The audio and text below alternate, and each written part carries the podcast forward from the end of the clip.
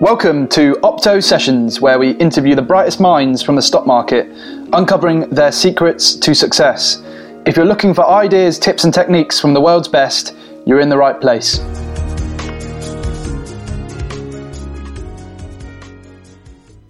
Welcome back for another episode of Opto Sessions. Today I'm talking to Chris Camillo, founder of Dumb Money and an investor that's turned $20,000 into over 30 million and counting.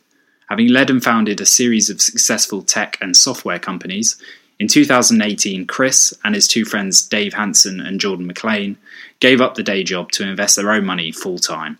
Not only have they already recorded extraordinary success, Chris and Co. have pioneered a unique investment strategy, or what they call social arbitrage.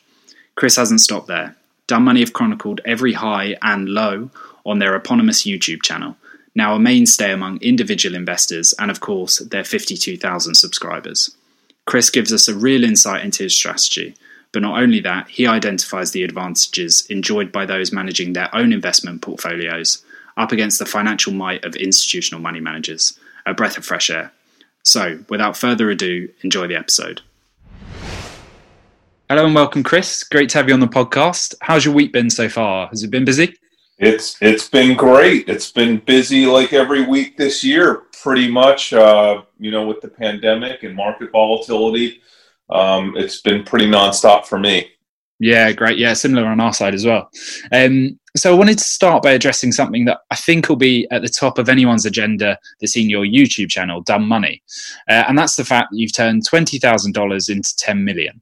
In fact, I believe that's the subject of one of your most watched videos on the channel, so people should definitely check that out.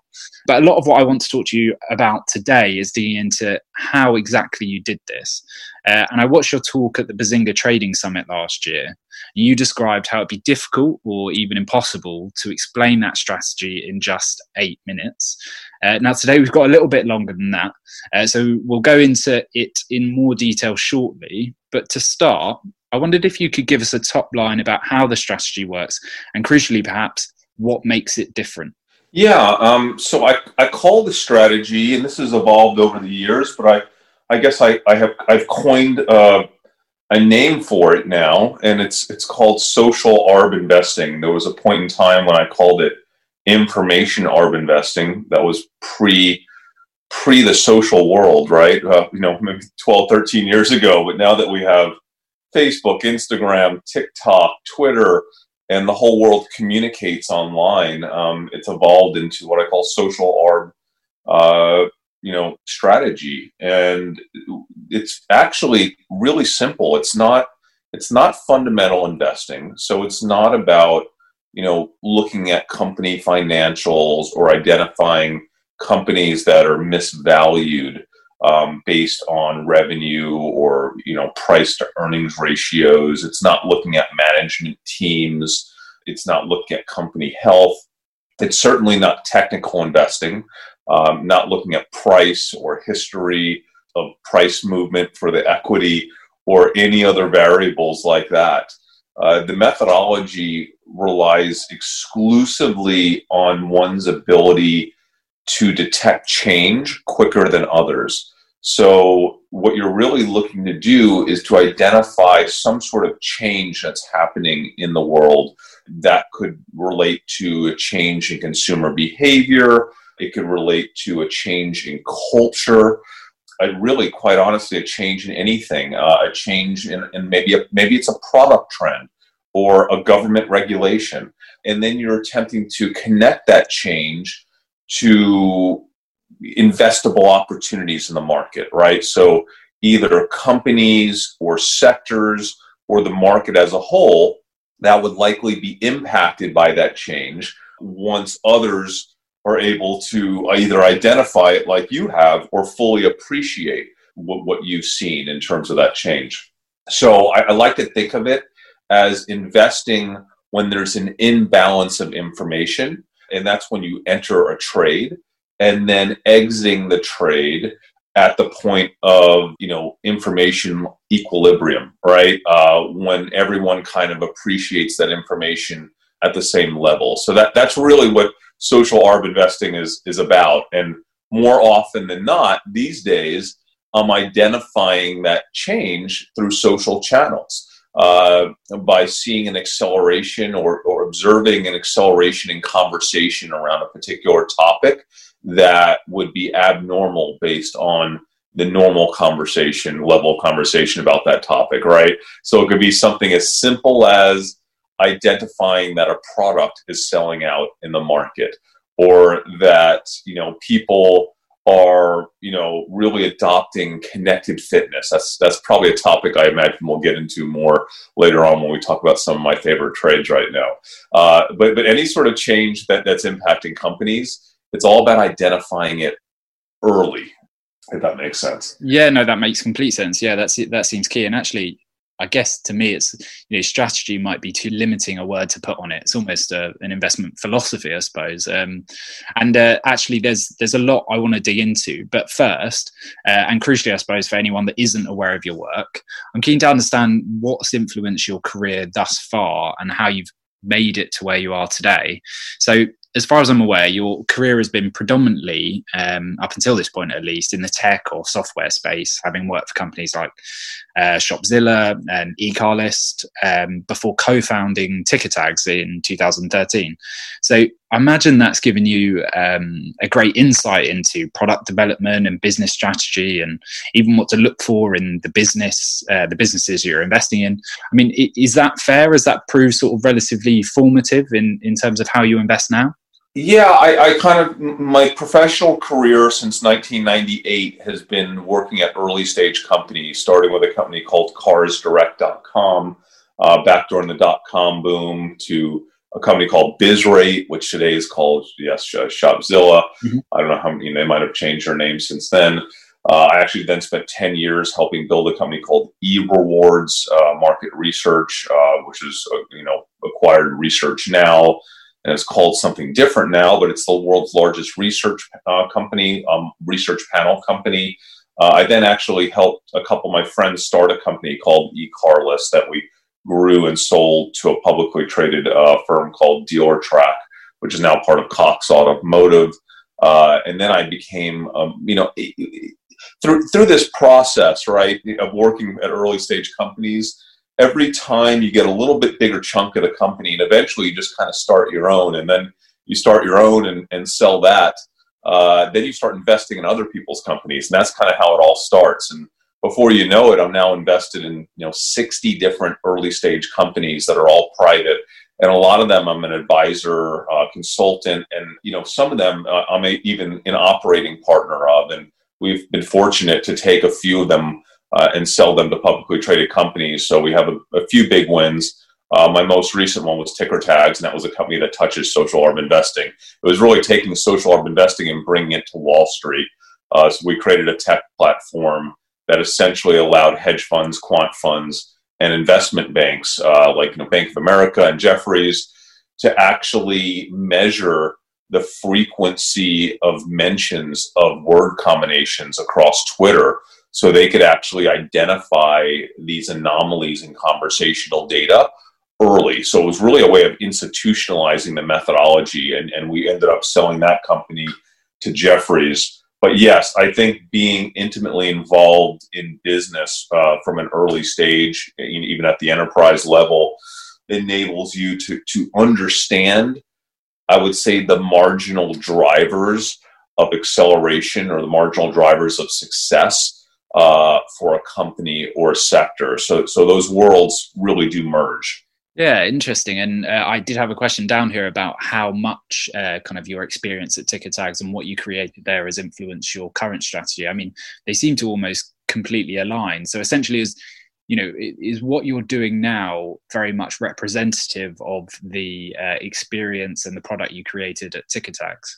Yeah. So, so what I'm doing now, you know, Tickertags was really just a tool for for my methodology, right? And it was a tool that could have been used by, you know, just retail traders uh, or institutions, but you know, due to the high cost of purchasing data from Twitter and then managing hundreds of millions of tweets in real time and being able to graph them and extract uh, insight from them we, the price point of using that tool was really unreachable for retail investors, so it was geared towards institutions. I wouldn't necessarily necessarily say the tool itself or creating ticker tags and selling that company has changed uh, the methodology because it really just was a tool. But what it taught me, you know, having spent four and a half years of my life working, you know, really closely uh, with some of the best hedge funds and quant funds in the world, as well as some of the best uh, sell side analysts in the world, and really educating Wall Street um, about conversational data and how to interpret conversational data. What it taught me was that because I had never worked on the institutional side of Wall Street, right? And I always thought behind the curtain there were things that they knew that me as a retail trader really I was at I was at a huge disadvantage. I think a lot of retail traders feel that way. Um, I ultimately realized that there was nothing going on on the other side of the curtain. Uh, no disrespect, because probably some of the smartest people I've ever met in my life uh, were, you know, on Wall Street that I met over this four and a half year period, and some of them are, are still very close friends, and and a few of them are actually amazing at what they do, but most of them are not very good uh, at, at, what they do, and and it's really not because they're not smart.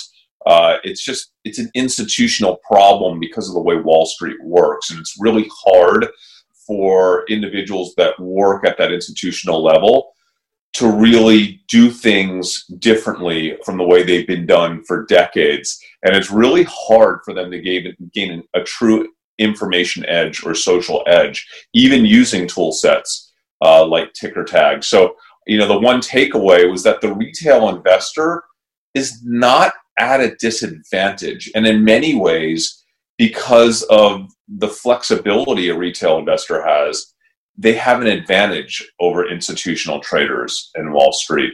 And, and that's kind of what I took away from that experience. Yeah, well, I, am sure I've mentioned to you before, but a lot of the people listening in will be retail investors, so that'll be uh, comforting uh, information and news for them as well as they try and sort of gain alpha and seek their edge uh, as they're investing in trading. And actually, that's probably a nice juncture to to return to your strategy um, and kind of work out and listen to about what you do on your side of the fence. So, firstly, starting with the theory before tackling how and what shape that takes in practice is it all about t- detecting early change as you said? And, and what i mean by that i suppose is it is it crucial to know and understand something before the rest of the market? Yes. I mean that's everything right? So it is absolutely everything. You know my life i probably spend somewhere between you know 30 and 60 hours a week trying to surface investable opportunities by looking for change, right? So I, I spent a tremendous amount of time on Twitter, uh, and there's various, you know, I would, for lack of a better words, various keywords that I'm constantly checking to try to identify, you know, change in consumer behavior, uh, change in culture, change in product demand across various categories changes in weather, right? I mean, literally any sort of change. Sometimes it's a matter of identifying the change months early, sometimes it's identifying a change weeks or days early, and occasionally it could be identifying something in a matter of minutes, uh, minutes earlier than the market. So that's really where everything starts, and without it, uh, you really can't be a great social arb investor. I've heard you sum up the uh, in investment process by which you work in, in three key questions. So, first, uh, you ask yourself whether the thing or the change you've spotted has the potential to majorly impact the company positively or negatively.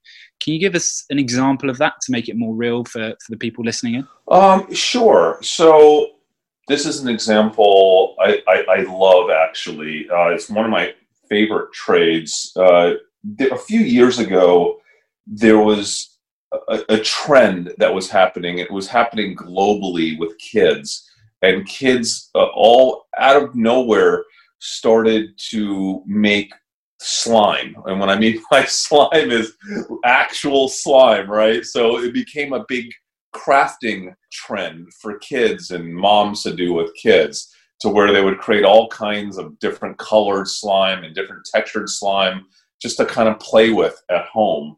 And it's something that I picked up on really early on. And that was just simply a change in in behavior and in, in what kids like to do. Like, and it lasted. The trend lasted for like over a year. Um, it just happens to be that one of the primary ingredients to for DIY slime, right, uh, do-it-yourself slime, is is white glue, and the world's largest manufacturer of, of white glue is Elmer's glue.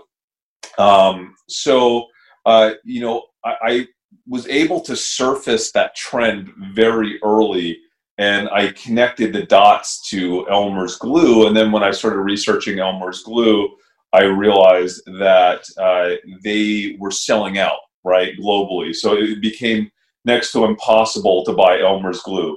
Well, Elmer's Glue is a subsidiary of Newell Brands, which is a publicly traded company, maybe better known, they used to be called Rubbermaid.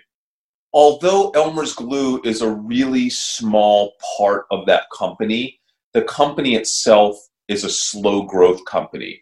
So even if Elmer's Glue was only one or two percent, I think they were like one or two percent of the total company in terms of revenue, their revenue increasing by 50%, which is exactly what happened at Elmer's Glue, was able to have an outsized impact on the overall company and really move the needle for earnings for multiple quarters in a row.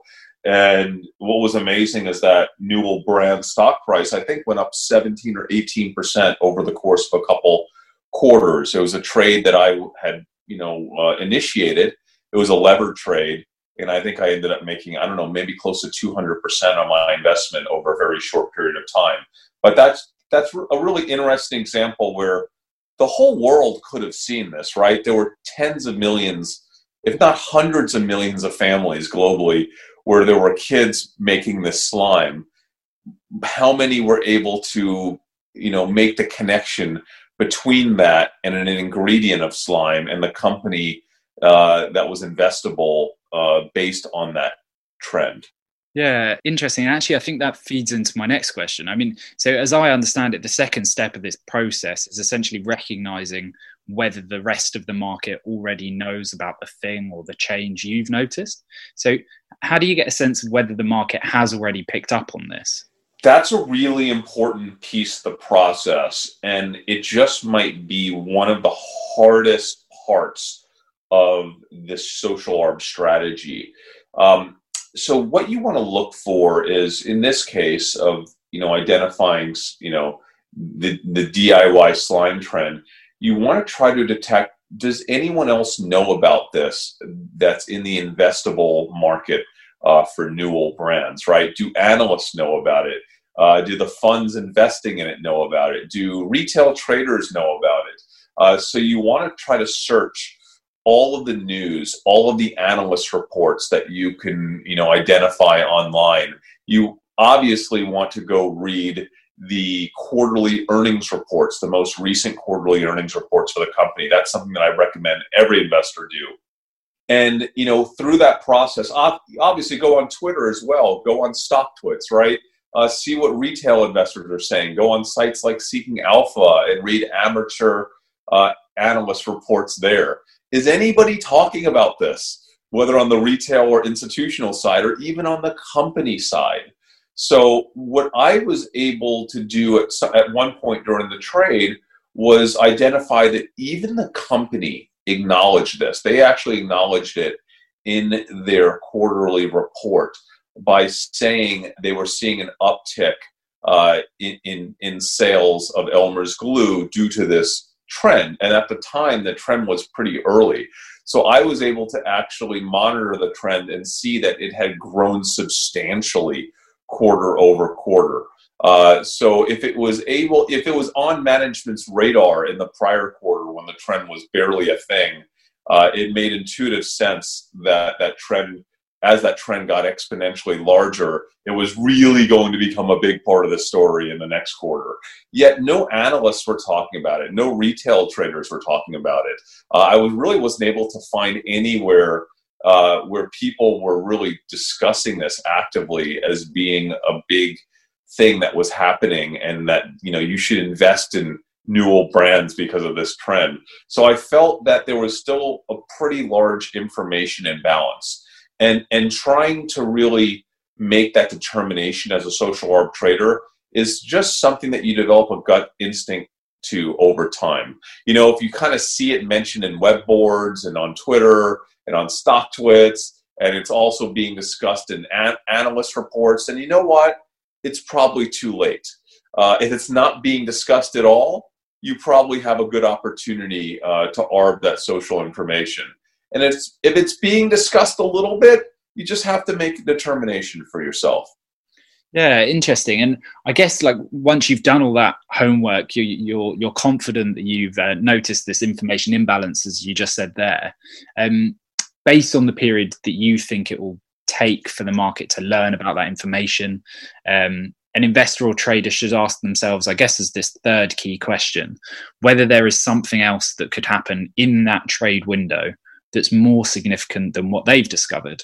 Um, and I've heard you give some good examples of this as well. I wonder whether you could give us one of those, just again to make that sort of real for for for the listeners. Yes. So you know, again, the, the concept is investing at an information imbalance, and then you know, exiting at information parity.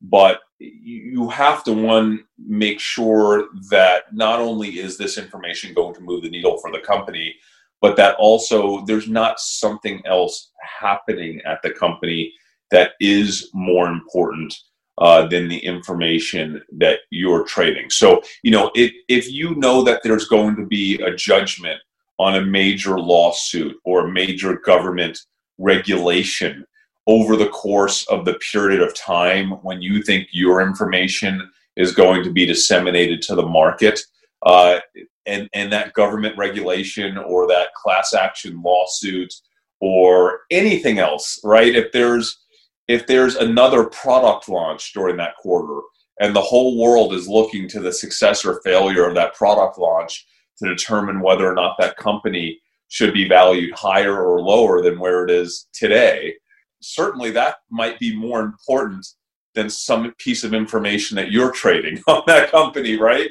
So you just have to really make that determination um, and, and it's really on an investment by investment basis.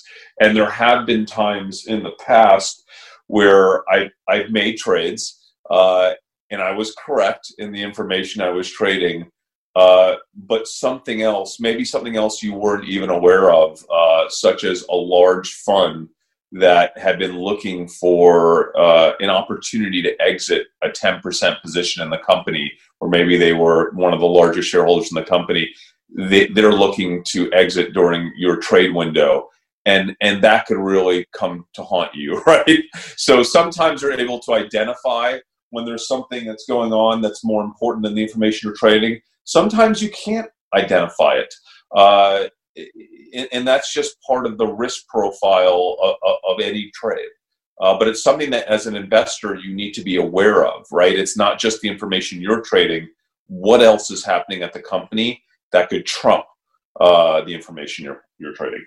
Yeah, completely. And and to get a sense of what this looks like in practice, um, if we start with your position sizes, I mean, how much of your portfolio are you risking on on any one trade? Yeah, I, I like to think of trades as being either low, medium, or high conviction. Uh, in on a low conviction trade, I might be, you know, if I'm just investing equity, I might be investing a couple percent of my portfolio. Uh, on a high conviction trade, I might be investing anywhere between 20% of my portfolio and 30% of my portfolio in an individual equity on a high conviction trade. And, you know, there have been times in the past where I know this seems insane when I was much younger that I invested 100% of my portfolio in a single investment. I remember investing 100% of my portfolio in a company that everyone probably knows, uh, Nintendo, back when they first uh, released the Nintendo Wii. I don't know, maybe it was 2006, 2007. Uh, I was able to identify that the Wii was a real game changer. Uh, you know, being at the E3 conference back then when it was first released and kind of seeing the way people interacted with that gaming set. It was kind of the first gaming set that was had truly brought gaming outside of the box, right? To where you could really play sports in your living room and do all kinds of fun things. And it was a real game changer. Uh, I don't think the market appreciated it because they were so focused on the one of the initial first gen consoles for Sony, uh, PlayStation, and Xbox, and you know, and no one thought that this little weak powered Nintendo uh, Wii system, which was not nearly as as advanced as the PlayStation or Xbox, could compete just because they had this you know system that allowed you to hold controls in your hands and it could see you waving your arm when you're playing fake tennis right so uh, sometimes if i have high conviction i'll, I'll, I'll really in, invest quite a bit of my portfolio yeah, and I, I, guess we talked about that sort of extensive uh, homework you're doing on these companies to give you that high conviction. I just wondered whether there was any sort of consistent metrics, and I know you're not obviously a fundamental investor, but whether there's anything that maybe is a bit of a smoking gun. You know, if you see that stat or that metric, that gives you the inclination that maybe something's going on here and it's worthy of further uh, further investigation, or whether whether there's any sort of actionable uh, insight there that we can pass on to the listeners?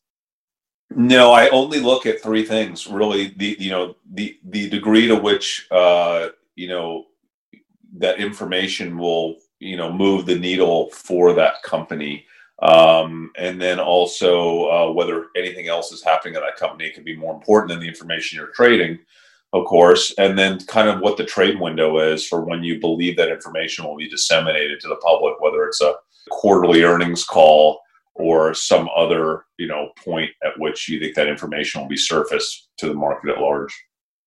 I, I don't look at any fundamental information at all. I don't look at pricing. Uh, I try my best not to let that uh, cloud uh, the, the, pure nature of the social arb uh, strategy. Yeah, yeah, that's interesting. And I, I, guess following that, then it seems to me, at least, um, that the less sort of quantitative, the less sort of metric driven your approach, the harder it might be then to systemize it and you know replicate it and replicate that process at scale. What's your take on that? Yeah, I mean, people always say, and that was the big issue with Wall Street embracing the methodology, right? They they wanted something that could be replicated at scale they wanted to be able to uh, extend the methodology to hundreds of trades a year, right? And I just don't see this as being something that you could successfully extrapolate to hundreds of trades a year. Dozens of trades a year, potentially. Um, for most individual investors, I think the concept of making one great social arb investment a year is, is plenty, right? Because it, it, it's hard.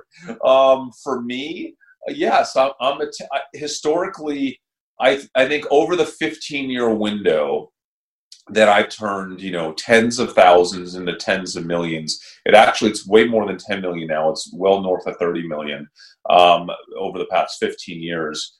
I generally have made anywhere between two and maybe at the very, very high end, six high conviction trades a year, but usually two or three, right? So in some years, just one.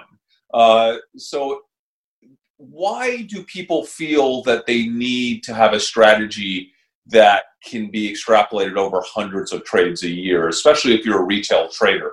I just, it's not necessary for me. And certainly I've been able to turn tens of thousands to tens of millions. I have every intention of turning those tens of millions into hundreds of millions, if not more, over the course of the next decade or two. Um, so I just don't think it's necessary, right, to be able to institutionalize the methodology. It is something that takes a lot of manual observation and a lot of manual interpretation. And there is a lot of interpretation. I you know i could be looking at the same trade that you are in the same way but have a very different interpretation as to the degree to which this information will impact this company, uh, the degree to which this information is important, the degree to which other people have, you know, looked at this information or not, right? How saturated is the information, right? Uh, what, how much is it? how to what degree has it been disseminated already to the market?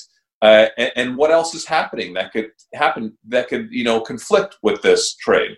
Uh, you know, we could disagree on all three of those things, even though we're looking at the same information, right? And that's okay. Um, that's just part of it. Yeah, completely. And actually, I guess listening to this has kind of made me realize that another, I guess, really important element of the process and and part of the philosophy, to use a, a grander term, is essentially to be truly unconstrained, to borrow a, a, an institutional term.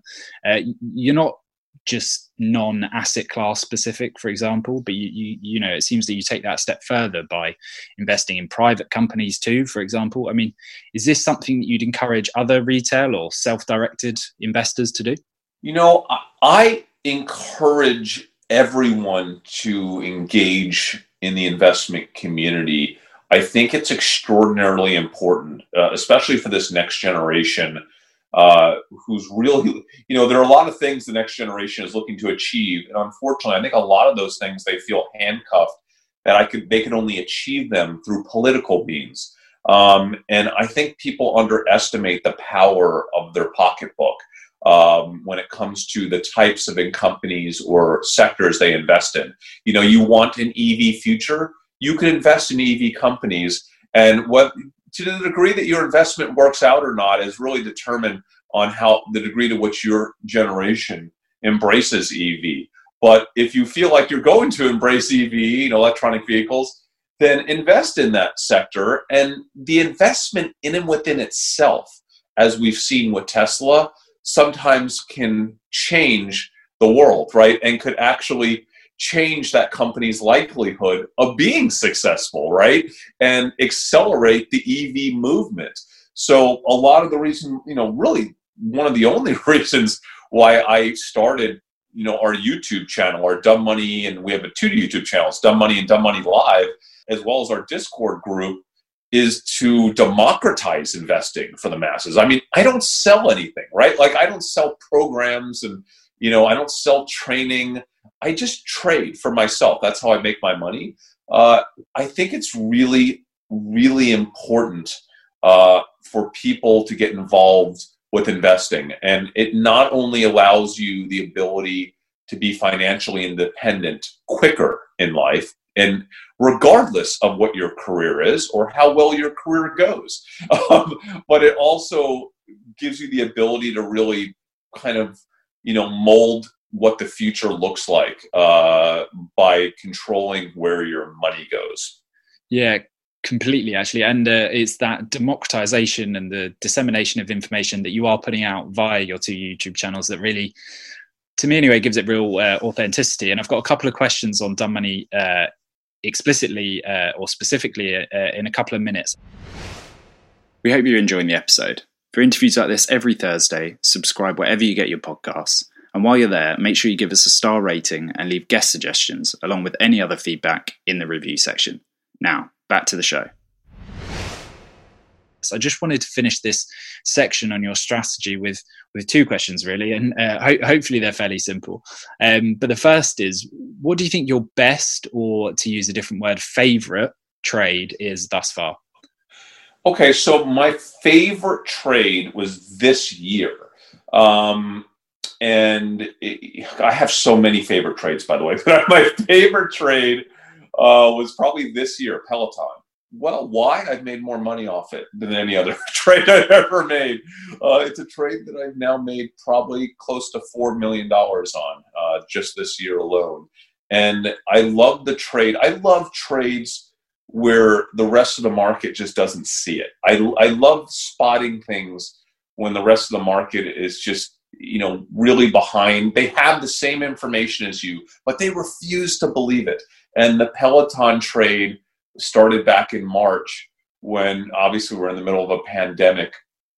And the market didn't realize that peloton had stopped advertising and the impact that would have on their financials and their profitability. You know they were selling peloton so many of them and I know Peloton is you know a company that's pretty new to Europe, right? It's it's really big here in the U.S. They recently started selling them, you know, I think in Germany and and I think Germany and the UK. Uh, but Peloton was selling so many bikes they didn't have to advertise, and the knock against Peloton was always they have to spend so much money on advertising they'll maybe never be profitable. So uh, that was something that I caught on to very early, uh, and it worked out really quite well for me because the market just didn't believe that an exercise bike company would ever grow to be as prominent as Peloton has grown to be. And it still continues to be, quite honestly, one of my favorite trades. And it's a company I still own quite a lot of stock in. Okay, yeah, great. I was going to ask uh, whether you've still got a, a, position in Peloton. Yeah, that's that's really interesting. Um, so uh, if we if we flip it, then uh, what's what's the worst trade, or again, if I rephrase slightly, the one that particularly stings? Yeah. Um, so there was, I had a hedge fund for a very short window of time, like 90 days. Uh, right around the same time I was starting TickerTags, I had to close the hedge fund because my TickerTags clients did not want me uh, trading on my own data. Uh, they thought I would front run the data before they could see it. Right? but uh, my first, you know, I had this huge track record. Uh, it took me a year to launch the fund. I had, you know, 24 limited partners, and I was re- really excited to get my first trade under my belt. And after you know 10 years of ridiculous, re- ridiculous returns, I think averaging 70 or 80 percent annualized returns in the market, I finally launched this fund my first trade is a toy company called Jakks Pacific. And I was trading a, a toy called Snow Glow Elsa uh, from the movie Frozen. And it was probably one of the best selling toys in two decades of the toy industry. And Jakks Pacific, this tiny little toy company, manufactured the toy. Uh, the day of earnings, when the information got disseminated, and they had the best quarter in the company's history. The stock was trading up 35% pre market. I was levered in the trade. I was set to make you know close to 150%, maybe 200% return on my investment. I was really proud of myself because I worked really hard on the trade. Uh, the market opened and the stock immediately went from being up 30% to being even and within a matter of minutes before I could even start to exit the trade. Uh, it was down 5%, 10%, 15, 20%. Before you know it, the stock was down 25%. Uh, I didn't realize what had happened until I think about six or seven weeks later uh, when I was able to see SEC documents showing that this is an example I talked about earlier, kind of hinted at earlier. Uh, the largest institutional owner the, of the stock, the fund that owned more of the stock than anyone else in the world, you know, was selling into the strength. And as you know, I would have never have known this, but they were looking for an opportunity to exit their position. And with all that strength that day going into that great earnings, they decide to dump their entire 11, 10 or 11% ownership in the company in that single day. Uh, something I could have never have known, but it still haunts me and it was really quite embarrassing uh, way to start off that fund. yeah, so yeah, not the best way to start. I can uh, definitely imagine why that one stings. But but it, sh- it shows that you just no matter how hard you work, uh, no matter how much information you have, and no matter how high your conviction is in the information you're trading, you never ever ever. There's no such thing as a sure thing. Even the information you're trading could be a sure thing but there's always other elements that you will never be able to see that have potential to come in and adversely impact your trade. And that's something as an investor you need to always be aware of. Mm, yeah, for sure. Yeah, well, really solid advice for anyone listening in, I'm sure. Um, and I, I, I, mentioned it earlier, but I, I, want to end the interview by talking about Dumb Money. Uh, I've just got a couple of questions about uh, that YouTube channel, that business. Uh, you founded it in 2018, I believe, along with your friends Dave Hanson and Jordan McLain. Uh, for any of our listeners that are yet to tune in, what's what's it all about? Yes, so we do. Uh, this is all brand new to us too. we, we, we, now it used to be we, we were usually doing startups, right? We were taking a camera around, showing you all the startups we were meeting with. So it was kind of like a live version of Shark Tank, but there was no stage because when you invest in startup companies, you're not sitting on a stage where people are coming up pitching their ideas. You're out there in the real world, meeting people, driving around, taking you know taking meetings, hearing rumors about founders doing great things, and sometimes you're you'll be hanging out with a founder for months and months before you pull the trigger on that investment. So we kind of showed you the real guts of what it's like to be an early stage investor and we took you on that journey with us. And oh, we, I loved it. It was so much fun. And that was our, you know, youtube.com forward slash dumb money. That was our channel. And when the pandemic hit, we were no longer able to do that stuff because we're stuck in our house for the last eight months. So we launched Dumb Money Live, which is youtube.com forward slash dumb money live. And that was a channel all about us trading stocks. Uh, and we do both now. Uh, even the old Dumb Money channel is really more about stock trading than early stage investing because we haven't gotten back out there yet to the to you know the startup world because we're still stuck in our homes. Uh, but Dumb Money Live is really us just doing what we do every day, which is talking to each other about the things that we're seeing, uh, the opportunities in social arb investing, you know, the changes that we're seeing happening in the world and how we're connecting that change to investable opportunities. It's so much fun. We, we, we tape it twice a week. We're usually on for an hour or two. And it's just, you know, t- us talking. Uh, and you really get to see inside the mindset of a social arb investor.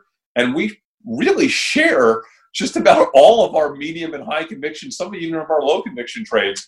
We share them with our community in real time. We're not we're not advisors, right? We're not financial advisors. We don't give financial advice. We just kind of let you look into our window of how we see the world, how we surface investments, how we vet those investments, um, and then we kind of let you watch as those investments unfold, either positively or negatively. And listen, this has been an insane year for us, right? So, you know, my portfolio has grown just this year from you know 7 million to well over 20 million. And if you were watching dumb money live you've gotten to experience that growth in real time starting with when we shorted the stock market back in march because we saw this pandemic uh, surfacing. And you know the rest of the market was clueless to it for the most part because of all the noise right? And and we saw through the noise. We we you know had a thesis of how it would impact the global economic world and financial markets. And we put a tremendous amount of money uh, risk uh, shorting the market, levered in a levered way, and it worked out quite well for us. And at the same time, I was seeing all of these other stocks that, quite honestly, should do well in a pandemic, like Amazon and Peloton and Shopify and there were dozens and dozens of companies. I said, wait a second, why are they down 30, 40%? Um, these, company, these companies will do nothing but benefit from this situation. Um, and sure enough, I went long in all these companies in a levered way. And a few weeks later, the market started to realize that these companies were not going to be harmed. They were going to do just fine. And so if you ask me, hey, how did you triple your portfolio size this year? That's how I did it, right? And, and just thinking about things like, okay, how are consumers behaving? Well, you know, guess what? Everyone's really embracing the outdoors this summer. They're going camping, right? Uh, they're going canoeing. They're riding, they're buying all terrain vehicles. They're buying boats. They're buying jet skis right? I mean, this was pretty evident, but the market didn't see it until it actually already happened in the summer. So, you know, all these stocks that are involved with the great outdoors, and we did an episode called The Great Outdoors, where we literally did nothing but talk about all the companies that were going to benefit from that trend. And sure enough, they were some of the biggest winners this summer. So that, that's what we do. We've built this amazing community. We have a Discord channel uh, dumbmoney.com forward slash discord where our community does what we do now. We have i don't know three four five thousand people uh, who are social arb investors. And quite honestly i'm getting some of my best trades now from the community.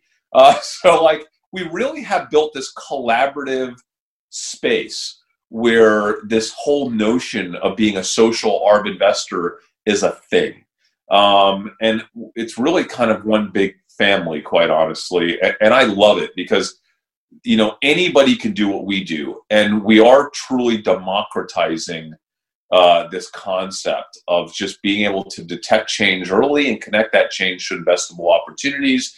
We share it through our youtube channel. We collaborate on discord. And you know we don't know where it's going uh, but we're having a lot of fun with it. I think our community is as well yeah i mean it definitely comes across that way it really is a fascinating watch and i definitely recommend our our listeners tune in. I mean, for me, the the lifestyle focus, and even in the pandemic, that just idea that you're giving every second, good or bad, uh, to the viewer is something that makes it, I guess, really authentic, and uh, it really comes across well. So uh, I'm sure a lot of our listeners will tune in. Um, so if I can just finish, we we typically ask, I think, all of our all of our uh, guests so far quick fire questions. So there's five of them. Uh, and the idea is that you can answer in as little as one sentence or even one word. So the first of those is what, in your opinion, is the top mistake investors make? Getting caught up in market noise, watching financial news, and letting that noise impact your investments. And worst part of all is, you know, letting the noise and letting other investors quote professional institutional research analysts and investors you know change your mind about something that you were excited about right? Uh, believe in yourself believe in your own research. They don't really know a lot more than you do and more often than not they know less than you do. So don't, don't let them don't let them uh, you know cloud your mind as an investor. Yeah completely. Okay so second question what's your favorite stock at the moment well, you know, I think I mentioned this earlier. I really do love uh, these the Peloton, and the reason why I love it is, you know, it. I think it can. I think it, it sounds a little cheesy, but I think it can be the Apple of connected fitness. It can be the Lululemon of connected fitness. I believe connected fitness. If you move forward 10, 20, 30 years, I think we think about fitness the same way we think about having big TVs in our house. It's just something that everybody does. I'm not saying that gyms are going away forever, but I think gyms are getting smaller in time because I think you don't need to go to a gym to be, feel connected. Uh, and I think fitness is a category that just keeps growing. And Peloton is definitely the market incumbent and the leader. And I think they have a bright future ahead of them. And I'm really excited about the future of, of, Peloton. And it's one of those stocks I think I'm going to be in for a very long time. Mm, yeah, completely agree. Um, Okay, so question three, uh, and this is a tough one. What is the most memorable moment from your career today? You know, I love it when I get things right that are not a small stock or a medium stock, you know, a, a mid-sized stock, but when I get things right that are maybe some of the biggest, most covered stocks in the world, and the entire world missed it and got it wrong, right? Uh, I would say there's two of those situations. One is with Apple uh, very, very early on when the iPhone first came out and all the world's analysts. You know, I wrote a book called Laughing at Wall Street, and I dedicated a whole chapter of that book, Laughing at Wall Street, to Apple and this trade. Uh, because every analyst in the world pretty much said they don't have a keyboard, it'll never work. Apple's not a phone company, they don't know what they're doing. They really missed what it was like to hold an iPhone in your hand for the first time. Uh, you know, Wall Street was so disconnected from culture, so disconnected from humanity that they didn't understand the impact that that single device was going to have on our culture and our world over the coming decade. Um, and that was an investment I'm really proud of. I had another one in a company called Netflix, also one of the most covered companies in the world. You know, a few years ago in a quarter when all Wall Street said they were going to miss earnings uh, you know, I came out you know, when I was at TickerTags. We put out a report that essentially said, no, we think they might have one of the best earnings quarters ever because of a show called Stranger Things. And you know, we were able to look at social data and identify that there had never been a show in the history of Netflix that had driven uh, as much social conversation as this show Stranger Things. And the one thing that we knew about Netflix was when people talk about a show, that results in people subscribing to Netflix. And sure enough, the stock was up 20% on earnings that day. Wall Street was completely shocked. Uh, and we were the only data shop in the world that had come out that quarter uh, and really with a strong conviction call on Netflix. So I like it when we get it right and everybody else gets it wrong. It makes me realize that we're really onto something uh, with social arb, uh, you know, a strategy. Yeah, I completely get why those are potentially the most satisfying trades. Um, so, question four and the penultimate question a top tip for your younger self? Yeah, go bigger. Go even bigger on my highest conviction trades. You know, I think even Warren Buffett said that, you know, he really only had 10 trades throughout his 45, 50 year career that made the vast majority of his money for him. I'm in the same boat. Just a handful of my biggest trades contributed to most of my gains over the past 15 years. And if I could do it all again, even though I went pretty big on those trades, I would go even bigger. Um, you know, you never know. You might only get one or two or three big, big trades when you're right and everyone else just doesn't see it. And when that happens, I go bigger. But it is important that I go bigger with money that I'm willing to risk. And it's really important to separate what I call risk money from the money that pays for your kids' college education, right? Or the money that you need to pay your bills. So while I say yes, go big, uh, it's important to bucket your money out. I'm not a financial advisor, but I, I, I bucket my money differently uh, for trading. But of the money I have for trading uh, and taking risk with, when I see something I really like and I'm high conviction, I need to go in big on it and lever myself.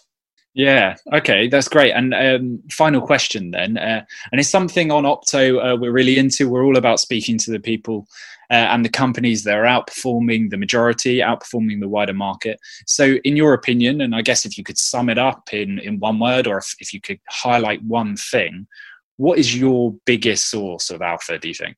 My biggest source of alpha would be people, conversations just observing the world's conversations. Um, it's the one area that I focus on most. I use data sources like Google Trends, and I love it. Um, but Google's Trends is a hard data source, meaning it's black and white, and there's not a tremendous amount of interpretation.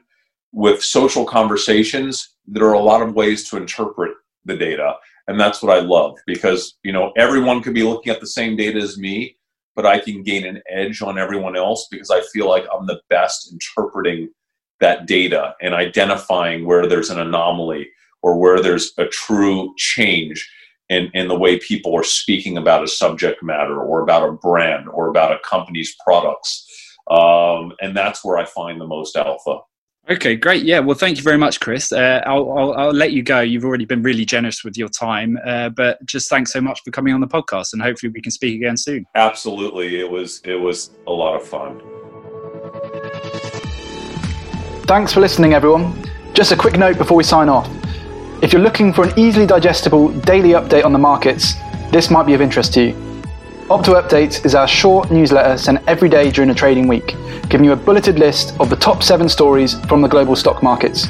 We've done the hard work for you, highlighting relevant opportunities and trends, and in addition, we'll also keep you notified of any new podcasts, stock reports, or events from the Opto world. If you're interested, sign up using the link in the show notes. Until next time.